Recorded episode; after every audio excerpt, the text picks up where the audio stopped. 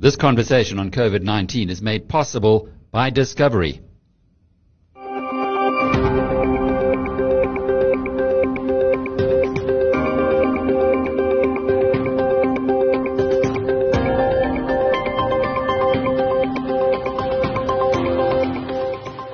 Hello, I'm Alec Hogg, and welcome to episode 46 of Inside COVID 19.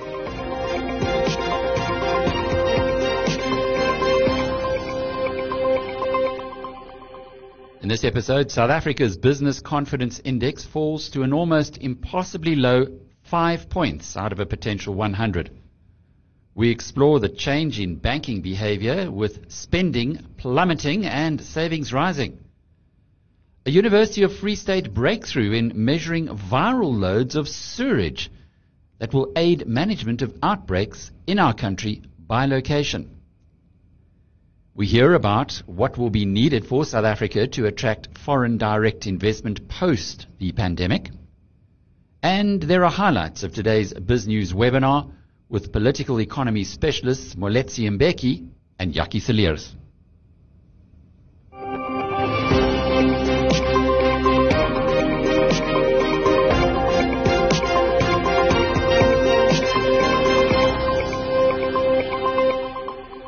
First, in the COVID-19 headlines today, South Africa recorded another 82 coronavirus mortalities on Tuesday. That equals Monday's record and takes total deaths to 1,162. The country's mortality to confirmed case proportion at 2.2% is still, however, below the global average of 5.6%. Put differently, South Africa ranks 30th on total deaths to the virus but 22nd on total cases. But the country's recent rising mortality rate has put it into the world's top 10 for the first time, with Tuesday's deaths higher than those in former hotspots of Italy and Iran, and more than double Africa's next hardest hit nation, Egypt, which reported daily deaths of 35 on Tuesday. Globally, Brazil remains on top of the list of daily mortalities with almost 1,200 on Tuesday. The other countries in yesterday's top 10 were the United States, Mexico, the UK, India, Russia, Peru, Pakistan, France, and in 10th spot, South Africa. The Solidarity Fund has provided a 250 million rand grant to South Africa's National Health Laboratory Service which will enable a further 1.1 million coronavirus tests to be conducted. The fund has also given 88 million rand to the SA Medical Research Council and a consortium of several universities to help them scale up the testing in their virology labs, adding capacity of up to 12,000 additional tests a day. The fund has also given a 20 million rand grant to the Dis-Chem and Global Health Innovations Laboratories to enable free testing at walk-in facilities for those not on medical aid who could otherwise not afford to have this test. This is expected to add a further 33,000 tests to the national effort. American global financial services group JP Morgan is to donate 21 million rand to assist with immediate relief for vulnerable, hard-hit South Africans. Two thirds of this will be used to assist small business owners, such as food retailers, with the balance being used as emergency relief to families that are facing hunger. The donation is part of JP Morgan's $11 million grant across Middle East, Africa, and Europe to provide access to capital and technical assistance for small businesses that have been affected by the COVID-19 crisis. South Africa's business confidence dropped to an unprecedented low during the second quarter, the RMB BER index recording just five points out of a potential 100. This is the only time in its 45 years of measurement that the index is in single digits. It surpasses the previous low of 12 points set in the depths of the 1977 and 1985 economic recessions. The index, which is measured quarterly among 1,800 executives, was already on a sharply declining trend before COVID-19 struck, falling from 26 in the final quarter of last year to 18 in the first three months of 2020. Insights on what all of this means coming up in this episode with RMB Chief Economist Etienne le Roux. Although airports have reopened from the beginning of the month, business travelers will find the experience rather different to what they previously saw. To reduce the high touch points, airport passengers have to scan their own boarding passes and while going through security scans, they must place all their loose items in their hand luggage with only laptops allowed to be separately scanned. They're also required to re-enter the queue should they trigger an alarm on the metal detectors. Travelers are also required to arrive at airports at least two hours in advance of their flights. They will undergo temperature screening and be required, of course, to wear masks at all times.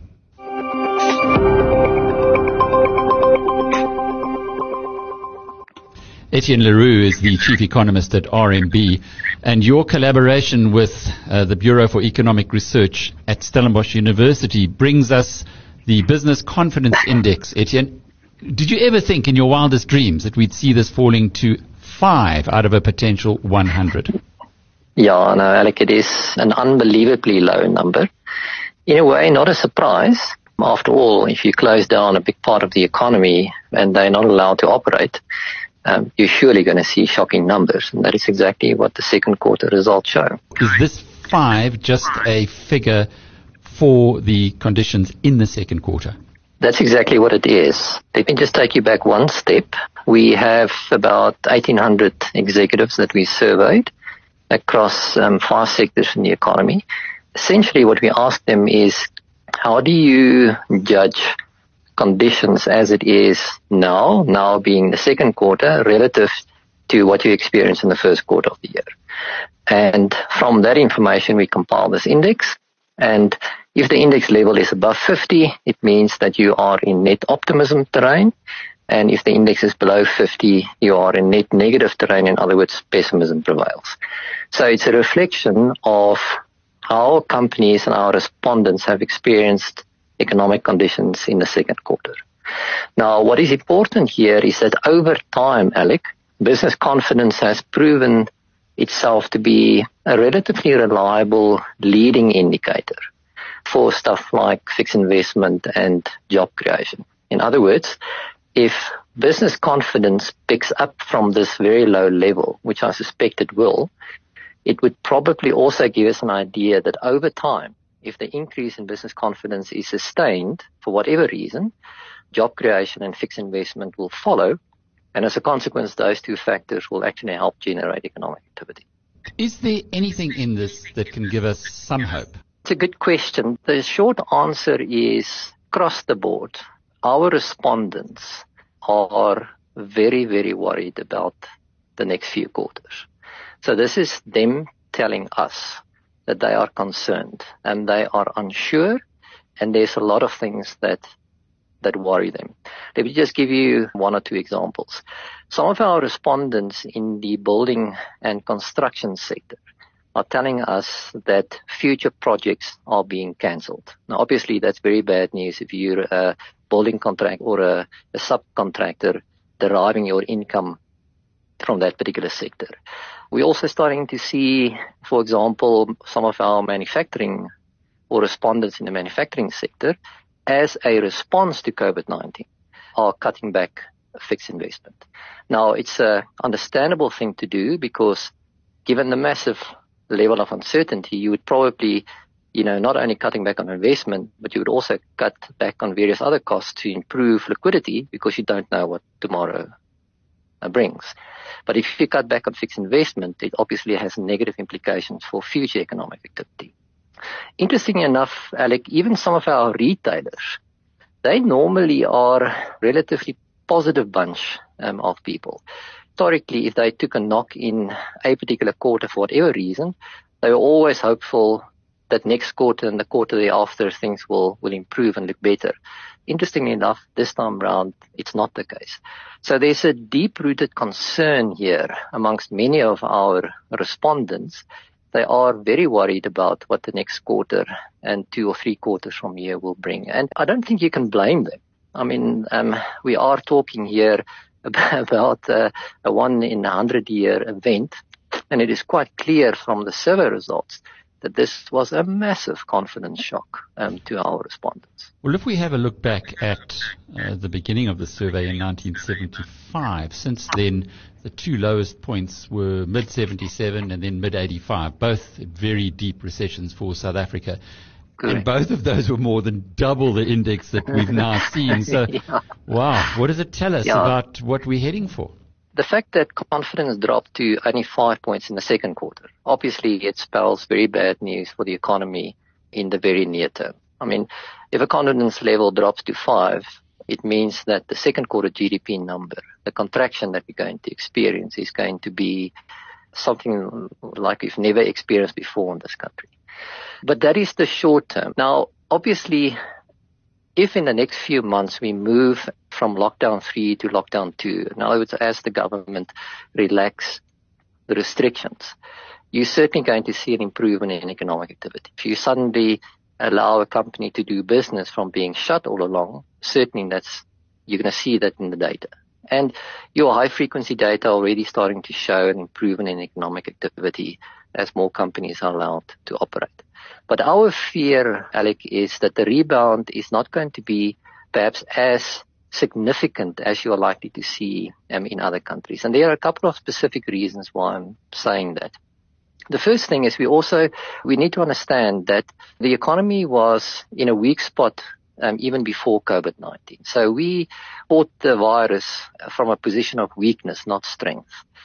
The reason why that is important is that in one simple way, it obviously limits your ability as a government to respond to the crisis, just purely from a fiscal strength perspective.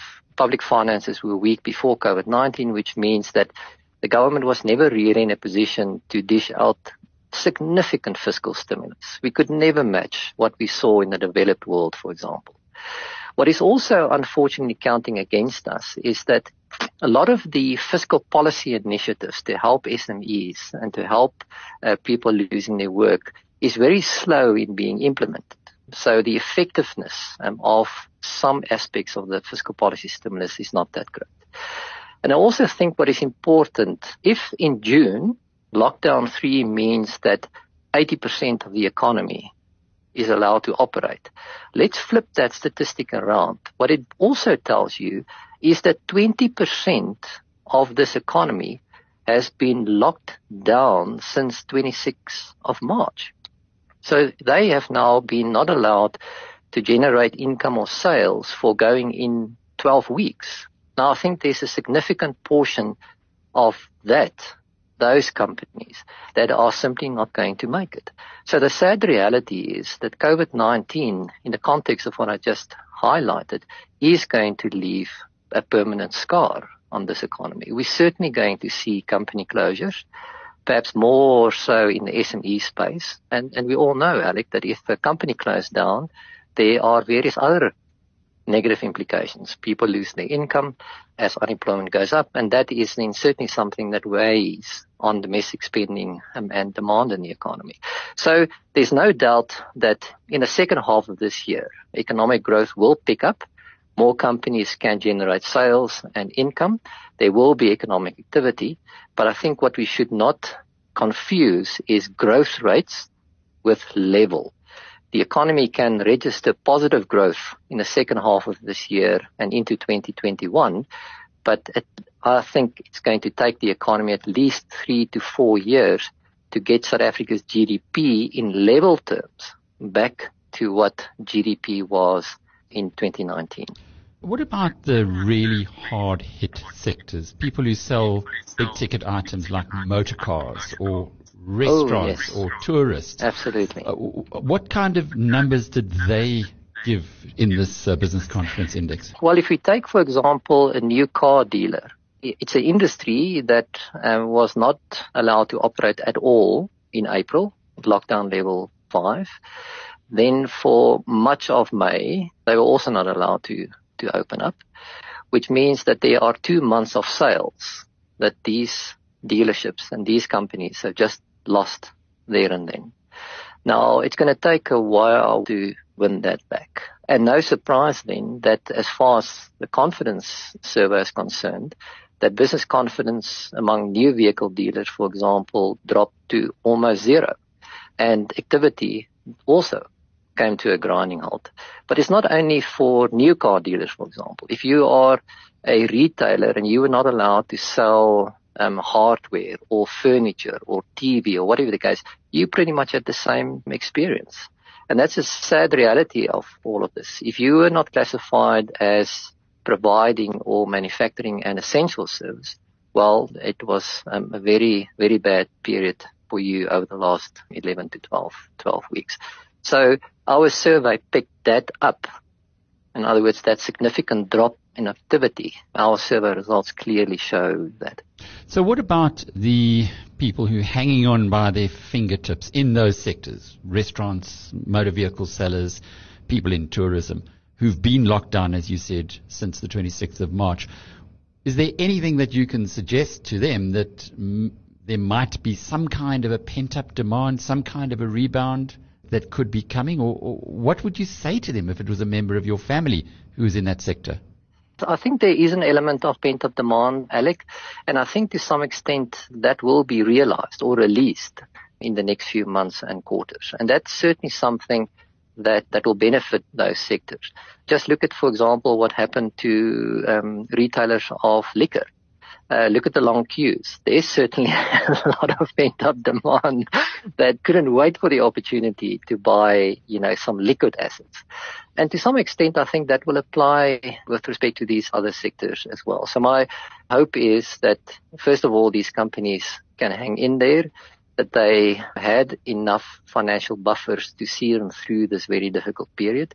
And for those that are surviving this, I think there is um, some hope to the extent that there will be pent-up demand and that will be released and by implication will give their sectors or industries much needed boost. And presumably the old economic issue of when people do fall over in an industry, those who are still left at the end might benefit more. Yeah, that is the uh, one aspect. I think another aspect is that you might also see, um, over and above that, Alec, you might also see significant consolidation taking place in the, the economy. You know, companies that have very strong balance sheets, a lot of cash, low levels of debt, low levels of gearing, well, they are in a very strong position to maybe gain market share in a post-COVID world by um, taking over other companies. And that I certainly think might also be a feature of what we're going to see in South Africa in a post-COVID-19 world.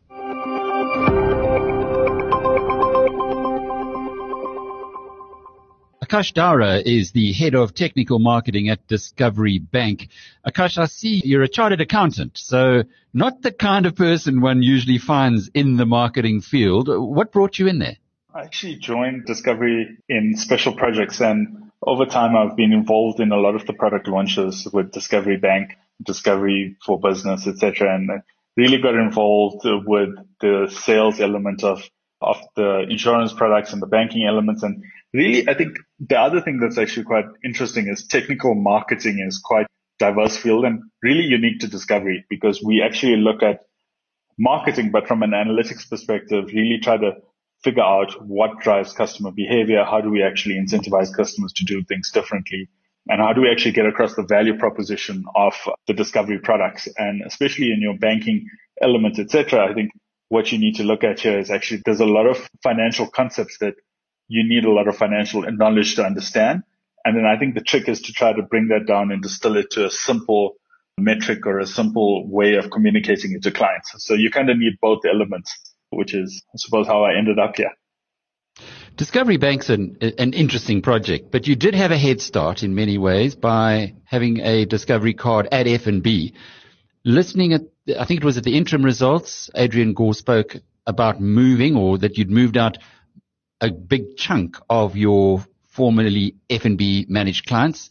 What's the update there?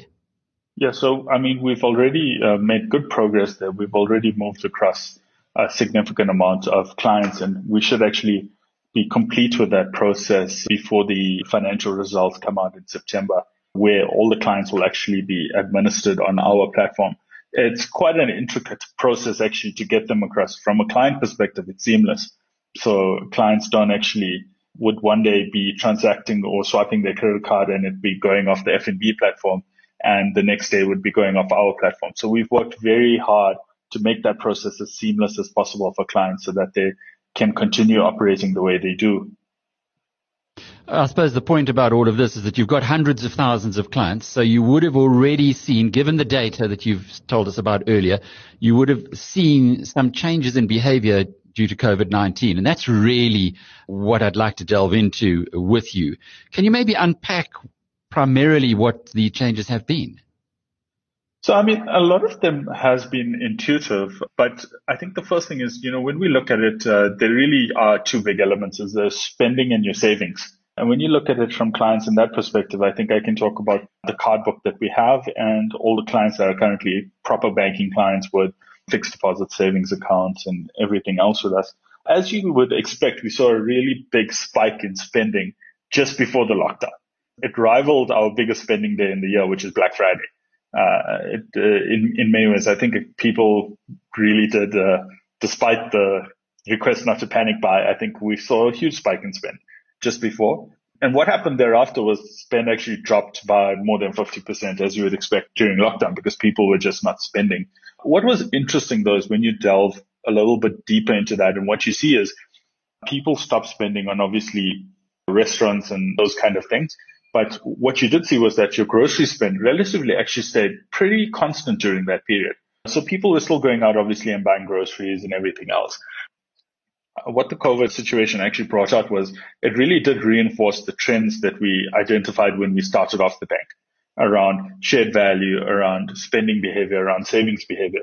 Because the interesting thing is throughout the COVID period, our savings levels actually would increase. And we've seen this across the world a little bit as people stop spending, they've actually saved a little bit more. I read an article recently that the US has actually seen the highest savings rate in recent times. And we're seeing that also come through on our banking side. We've seen our savings level continuously rise over this period. And when even compared to competitors, because we keep a track of these things, what we're seeing over time is uh, clients are identifying with the value proposition of Discovery Bank and the savings element and the additional interest that you can get for having good financial behavior and that coming across. The other thing that we track quite carefully, and I'm sure everyone's tracking during this period is credit risk. During this time, I think there's a lot of companies that are retrenching uh, employees, a lot of people who've lost their income.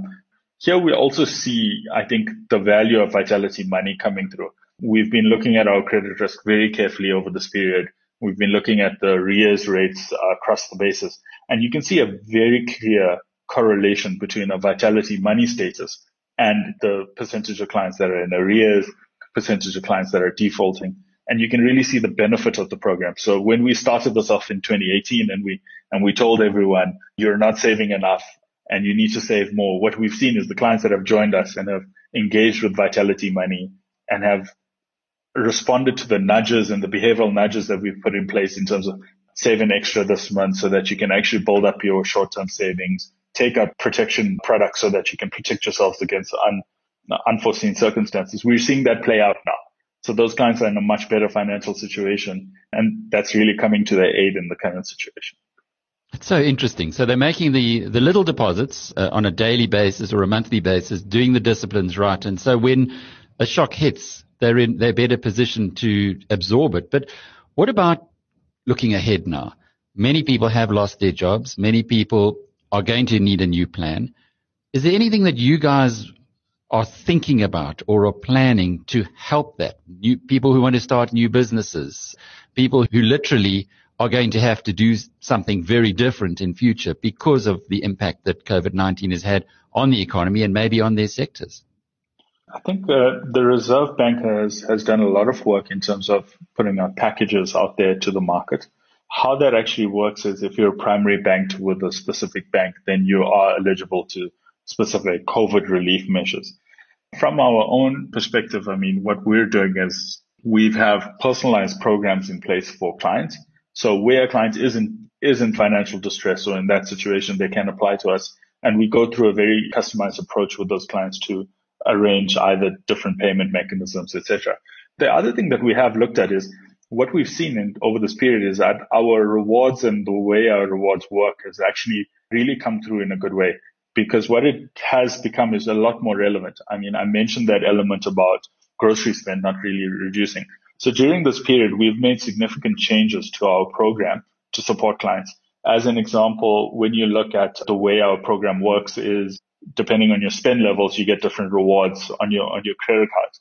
Uh, during the lockdown period, we actually removed all of those spend bands. So to give clients the maximum rewards that they could uh, get off any specific Vitality money status. We combined that with Vitality where they doubled up on their healthy food discounts, which essentially for our clients that were in diamond vitality money status on, on some of our products would get up to 100% of healthy food as an example. That was just one of the ways we, we could support our clients in a way that would be relevant to them. So clients that went out there during the lockdown and bought healthy food would get the maximum discount that, that they could probably get and a, a maximum cashback in terms of their purchases. Am I hearing you right there, Akash? Some of the clients are actually getting their healthy food for free because you get a 100% discount.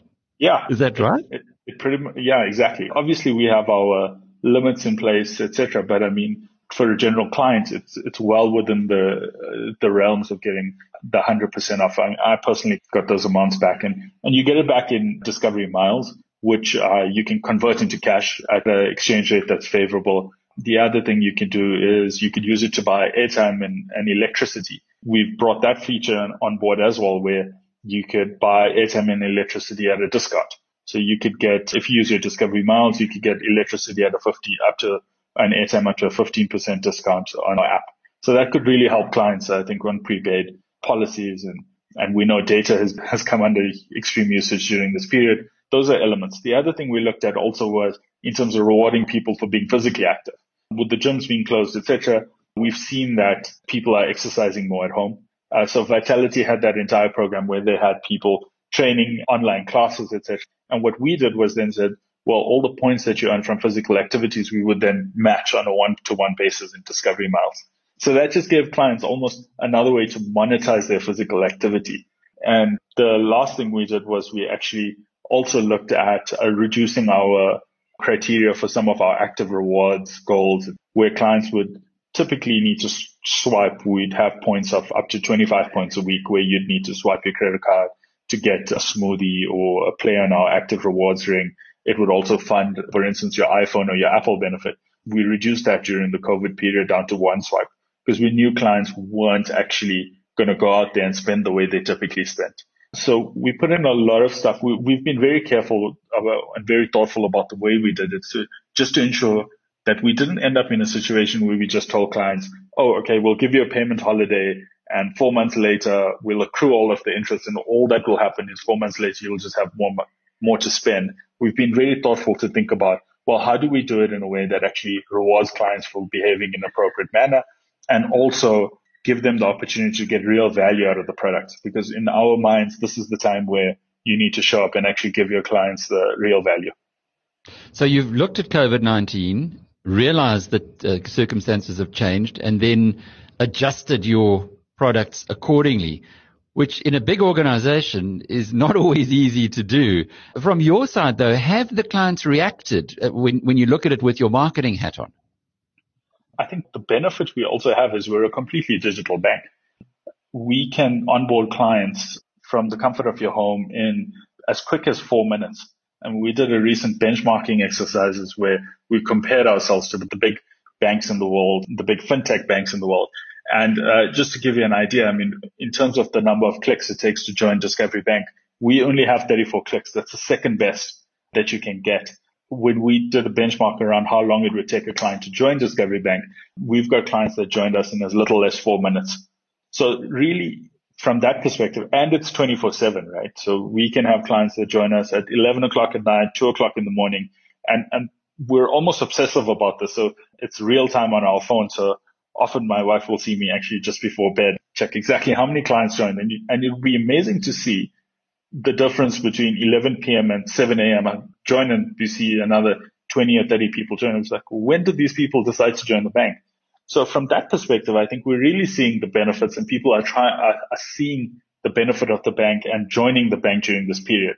You don't have to walk into a branch. You don't have to fill in paperwork.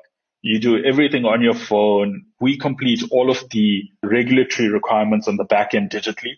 we spent a lot of time to try to make sure that we have a world class onboarding process. And that's really coming through in this period, in this period. The other thing that I think we're seeing is we're also seeing a lot of positive feedback from our clients. So we've had a few clients come back and say, you know, when I joined the bank, had it not been for Vitality Money, I would not have been able to withstand the, the financial shocks that we're seeing currently. From our perspective, I think that feels good that we're making a difference.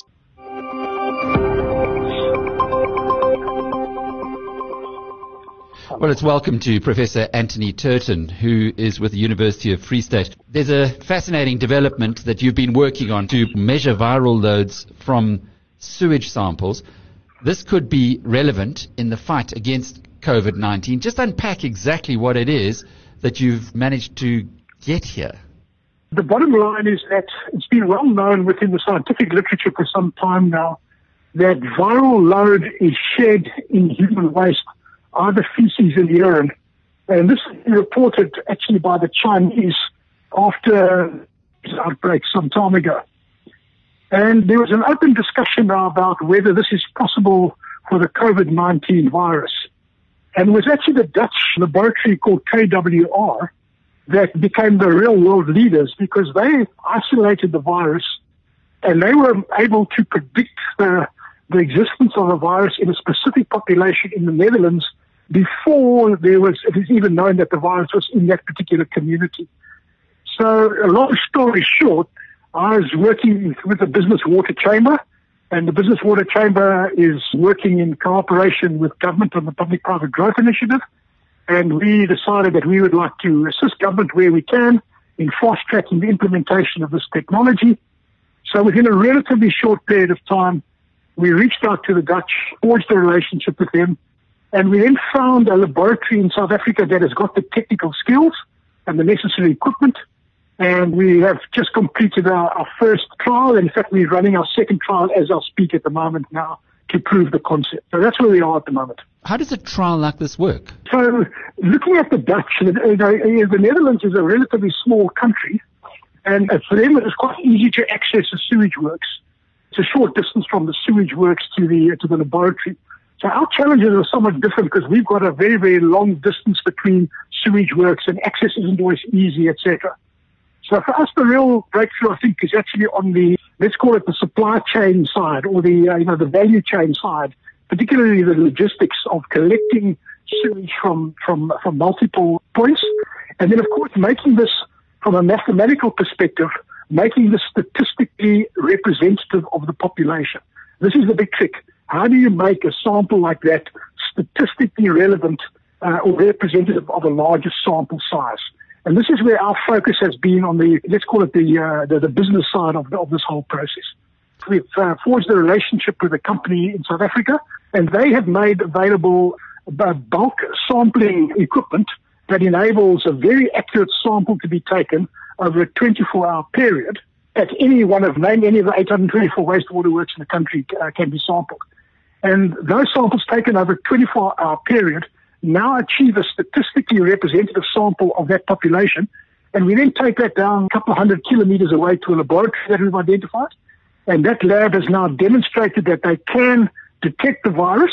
And now the next step is to actually quantify the total load in that sample. And from that, we can then start saying that in this given population, the viral load is either increasing or decreasing over time. And of course, that has got major implications for decision making as the economy now starts reopening and there's always this fear of the second wave coming. So let me just understand this. We all go to the toilet, that goes into a waste center. Your sampling would take a combination of the waste that's put into that sewage works.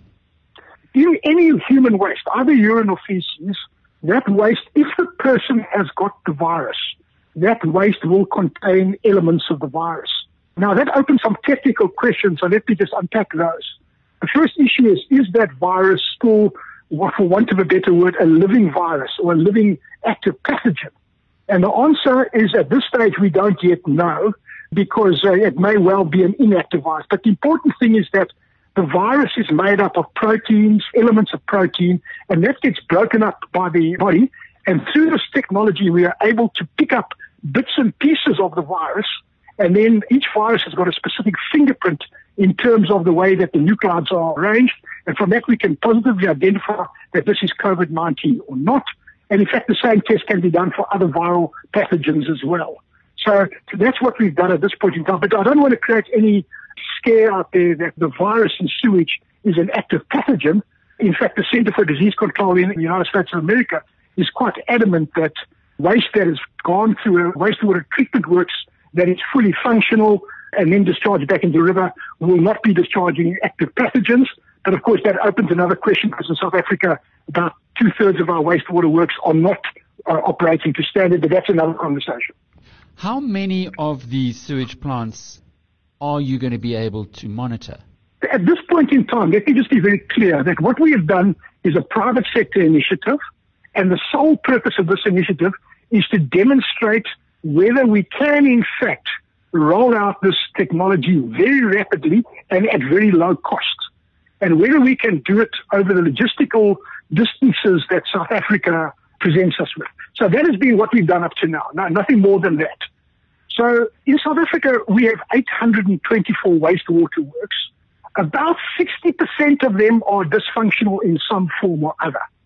So theoretically, we would be able to roll out uh, once we have government support and buy-in for this, we would be able to roll it out to all 824 works, but obviously in a phased way. And I would suggest probably centered on a decision around around known hotspots, which is currently around you know the major city centres: Durban, Johannesburg, Port Elizabeth, Cape Town, East London. So it would enable the authorities then to manage the situation better by watching what happens with the viral loads from week to week. Yes, so okay, it's not only the authorities. Remember, it's also business. We've done this through private funding, through private sector funding, and our interest is on the on the economic side because the economic consequences of a prolonged shutdown, of course, are. I mean, you'll appreciate exactly what those are more than I can explain. So the decision makers that we aim this at is not only government decision makers, but also captains of industry, people that are running businesses, etc. Because the bottom line is it doesn't make sense to shut down an entire economy when you can, in fact, fairly accurately isolate specific populations and you can treat those populations you know, with a greater urgency that, that, that they deserve. You, instead of diluting your response across the whole country, you're now focusing in a, in a known hotspot area. Professor Turton, we know that this is a coronavirus which probably will visit us again or a similar type of a pandemic into the future. What you have now tested and is likely to be applied throughout South Africa, is that going to have other applications into the future? Yes, sewage surveillance is already used by, let's call it the more advanced economies of the world in their drug enforcement uh, processes. Uh, so through a different process that we've used now, what the drug enforcement agencies do is they test sewage for the use of cocaine and other recreational drugs, and they're able to detect, for example, that a new drug dealer has moved into an area fairly quickly and then mount a, uh, an appropriate response. So that's already been done, and that's kind of, you know, it's, it's old news already. What we're looking at is the virus aspect. And So the viral aspect, this is a global initiative. I mean, many labs across the world are, are looking at it. And we can now start looking at specific viruses. Any, any pathogen that comes from virus can also be uh, monitored in much the same way. And I firmly believe that what we're seeing now is the emergence of a new form of epidemiology, wastewater epidemiology, which is likely to become a discipline in its own right, I would guess, in, in the very near future.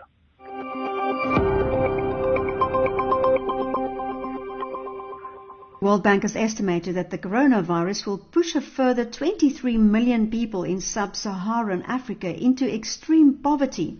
It means they will have to live on less than $1.90 a day. South Africa is mentioned as one of the three countries with Nigeria and the Democratic Republic of the Congo that will register large increases in the number of extremely poor people. The director of the Institute for Strategic Studies, Dr. Jakkie Cilliers, told the BizNews webinar today that it would push Africa's development back. Make no mistake that COVID-19 is going to deliver um, Africa a huge blow We are actually at the final stages of finalizing a forecast on the impact of COVID on, on Africa. And in this year alone, COVID is going to uh, mean that about 14 million additional Africans are classified as being extremely poor. The average size of the African economy is going to decline by about 150 billion dollars this year. And, and I can carry on. COVID is taking Africa backwards by about five, six years. It's going to take us a long time to recover, not only because of what's happening in Africa, but because of the impact of the global contraction upon Africa, a continent that is increasingly dependent upon commodity exports and so on. So the, the impact is, is significant. We are all hoping that like in South Africa, what would happen is that uh, the challenges with COVID uh, will speed up, for example, the implementation of the African Continental Free Trade Area, speed up digitization and leapfrogging on the continent, because uh, it in actual fact sets Africa significantly further behind the achievement of the Sustainable Development Goals by, by 2030. So that's the positive, and I think that's also we were speaking about South Africa. We are also hoping that the President will in actual fact use this opportunity of the challenges uh, in South Africa to implement the policies, the recommendations that are so obvious that need to be done. So COVID is much larger than the 2008 global economic recession in terms of its impact on Africa. A phrase that's often used in South Africa by business and the media is that many of South Africa's intractable problems from the massive civil service wage bill to power over teaching is firmly laid at the door of trade unions and the South African Communist Party, who have a hold over the ruling party, the ANC, because of the tripartite alliance.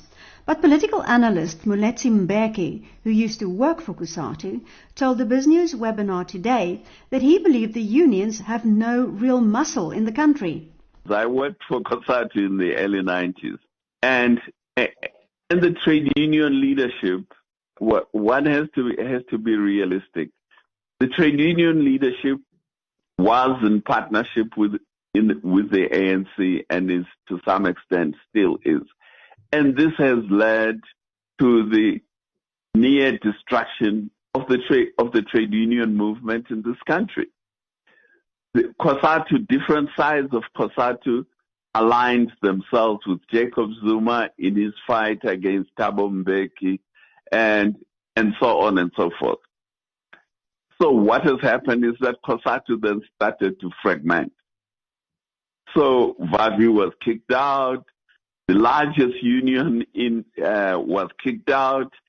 Uh, the mine workers union, which was one, the, if not the largest, the second largest, splintered uh, uh, and led to the formation of AMCU.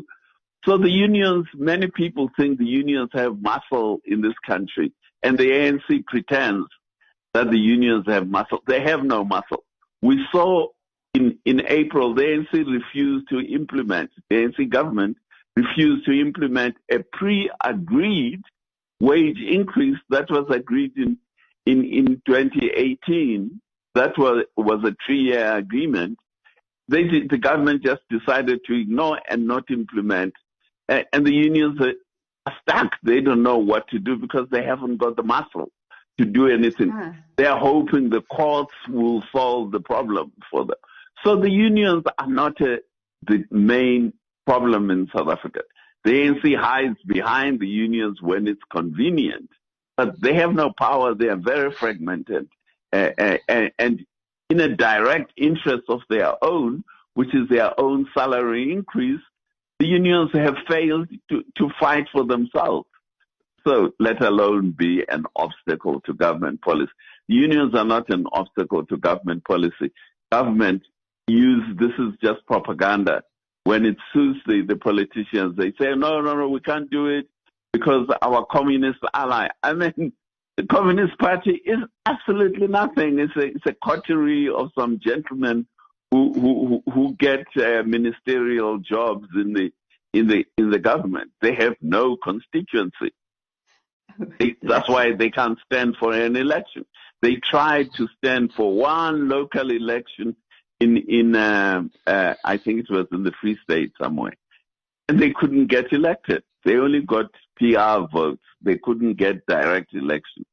So, so the, the Communist Party and the COSATU are not an obstacle to what the government is doing. It's pure propaganda when the government says we can't do this because of the Communist Party and, and, and, and, and the unions. That's not true. It's the choice that the ANC government has made.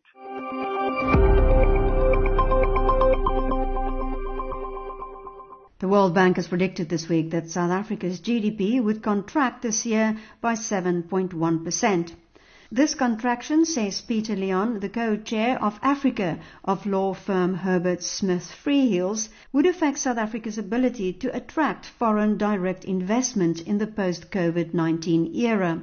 Leon told a business webinar organized by Prologue Consulting that South Africa has not been able, even under the leadership of President Cyril Ramaphosa, to reach the levels of FDI that stood around $9 billion in 2008. It fell to a dismal $1.7 during the Zuma years and is now estimated to be around $5.3 billion. But he said the loan that South Africa is currently seeking from the International Monetary Fund may be a silver lining for FDI and has suggested other measures that the government could consider to boost investment into the country. I think the country does face a fiscal cliff, an economic crisis which started before the pandemic and which is obviously only going to get worse as a result of the pandemic. I think there are a couple of uh, silver linings, as it were, and you may not think them think of them as such. The one is that the government, despite the ANC's aversion to to Bretton Woods institutions, has now approached the IMF for a loan under the IMF's rapid financing instrument of around $4.2 billion. The detail of that will only come out in the budget later this month.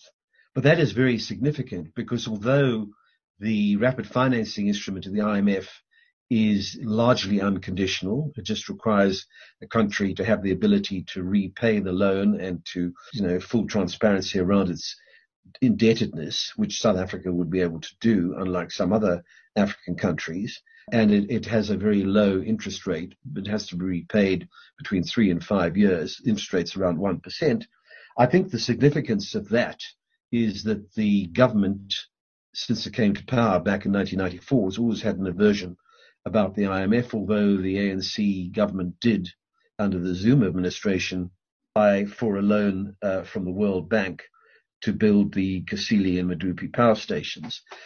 You know, I, I think that's that's a line in the sand. The fact that this has happened, but I think it, given the circumstances the country faces now with the fiscal deficit, issues around economic growth, I think it's very likely to lead in the next year or two, the government having to seek a full-blown IMF facility in a form of standby arrangement, which would give it access to at least around $18 billion from the IMF to support its budget.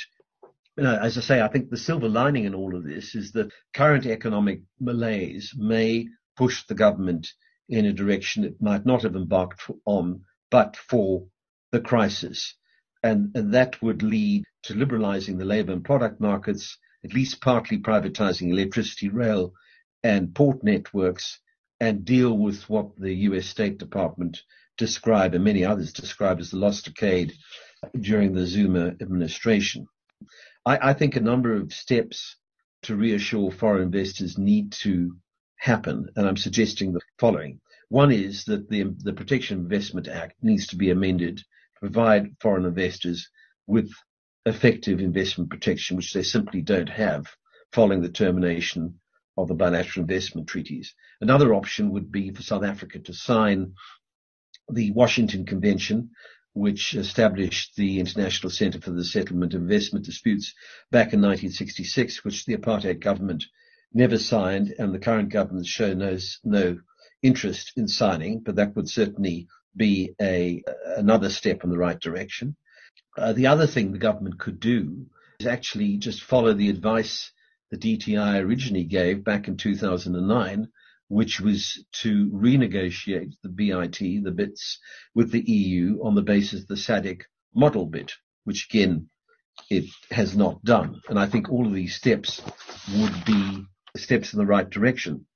A further suggestion I would make is for President Ramaphosa to withdraw the notices of termination President Zuma made on the EU bits. Now, why would I suggest that? Because there is actually some legal precedent for this, basically involving two cases brought by the Law Society and by the Democratic Alliance, the official opposition, back in 2017 and 2018, that it is unconstitutional for the executive to terminate any international treaty without a prior resolution of Parliament.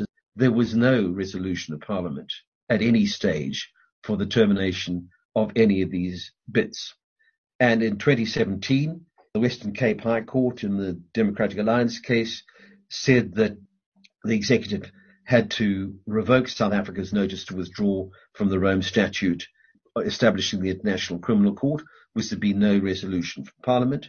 Similarly, the Constitutional Court, and obviously that's a binding precedent, in 2018 ordered the President to withdraw his signature from the 2014 protocol that suspended the operations of the SADC tribunal. You remember that tribunal was effectively dismantled at the behest of the Mugabe government following the land claims case in, in the SADC tribunal. So I, I certainly think that would be open to to the government to consider in the light of those precedents. I just want to make just talk a little bit briefly about the African Continental Free Trade Area Agreement, which entered force about a year ago at the end of May 2019 exactly. This is obviously a revolution in terms of trade cooperation um, and trading arrangements across Africa. Because basically it will it, it it establishes Africa as a free trade area. The the process has been slightly slowed down. The treaty was supposed to, or the free trade agreement was supposed to come into effect on the 1st of July this year. The pandemic has has uh, stopped that from happening. It looks as though it will come into effect early next year. But the interesting thing about the treaty or the free trade agreement is that although obviously the, the key focus of the free trade agreement is on the liberalization of trade in goods and services. The second phase of negotiations, which is now underway, relate to intellectual property rights, investment, and competition policy. And um, the the negotiations on the uh, investment protocol are still ongoing. But one of the things I I would suggest is that the the protocol includes predictable and comprehensive commitments around investment protection and investor obligations that are aimed at reducing barriers to foreign investment or undertakings from governments regarding protection against expropriation and non-discrimination, that it builds on the various regional regional economic communities. Obviously, the East African community is, is the most integrated and, and creates favorable conditions for investors. And I think most important of all, it creates a dedicated dispute settlement mechanism because obviously the free trade agreement, the trade and services side of it, like the World Trade Organization agreement, only operates on an interstate basis. So the question is going to be what will happen with the investment protocol? Will the investment protocol allow investors to have a direct right of suit against a state? That's not clear at the moment.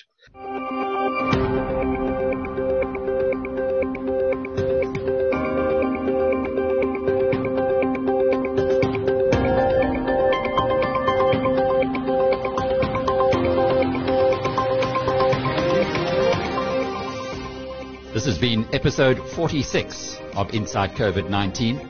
I'm Alec Hogg. Until Monday, cheerio.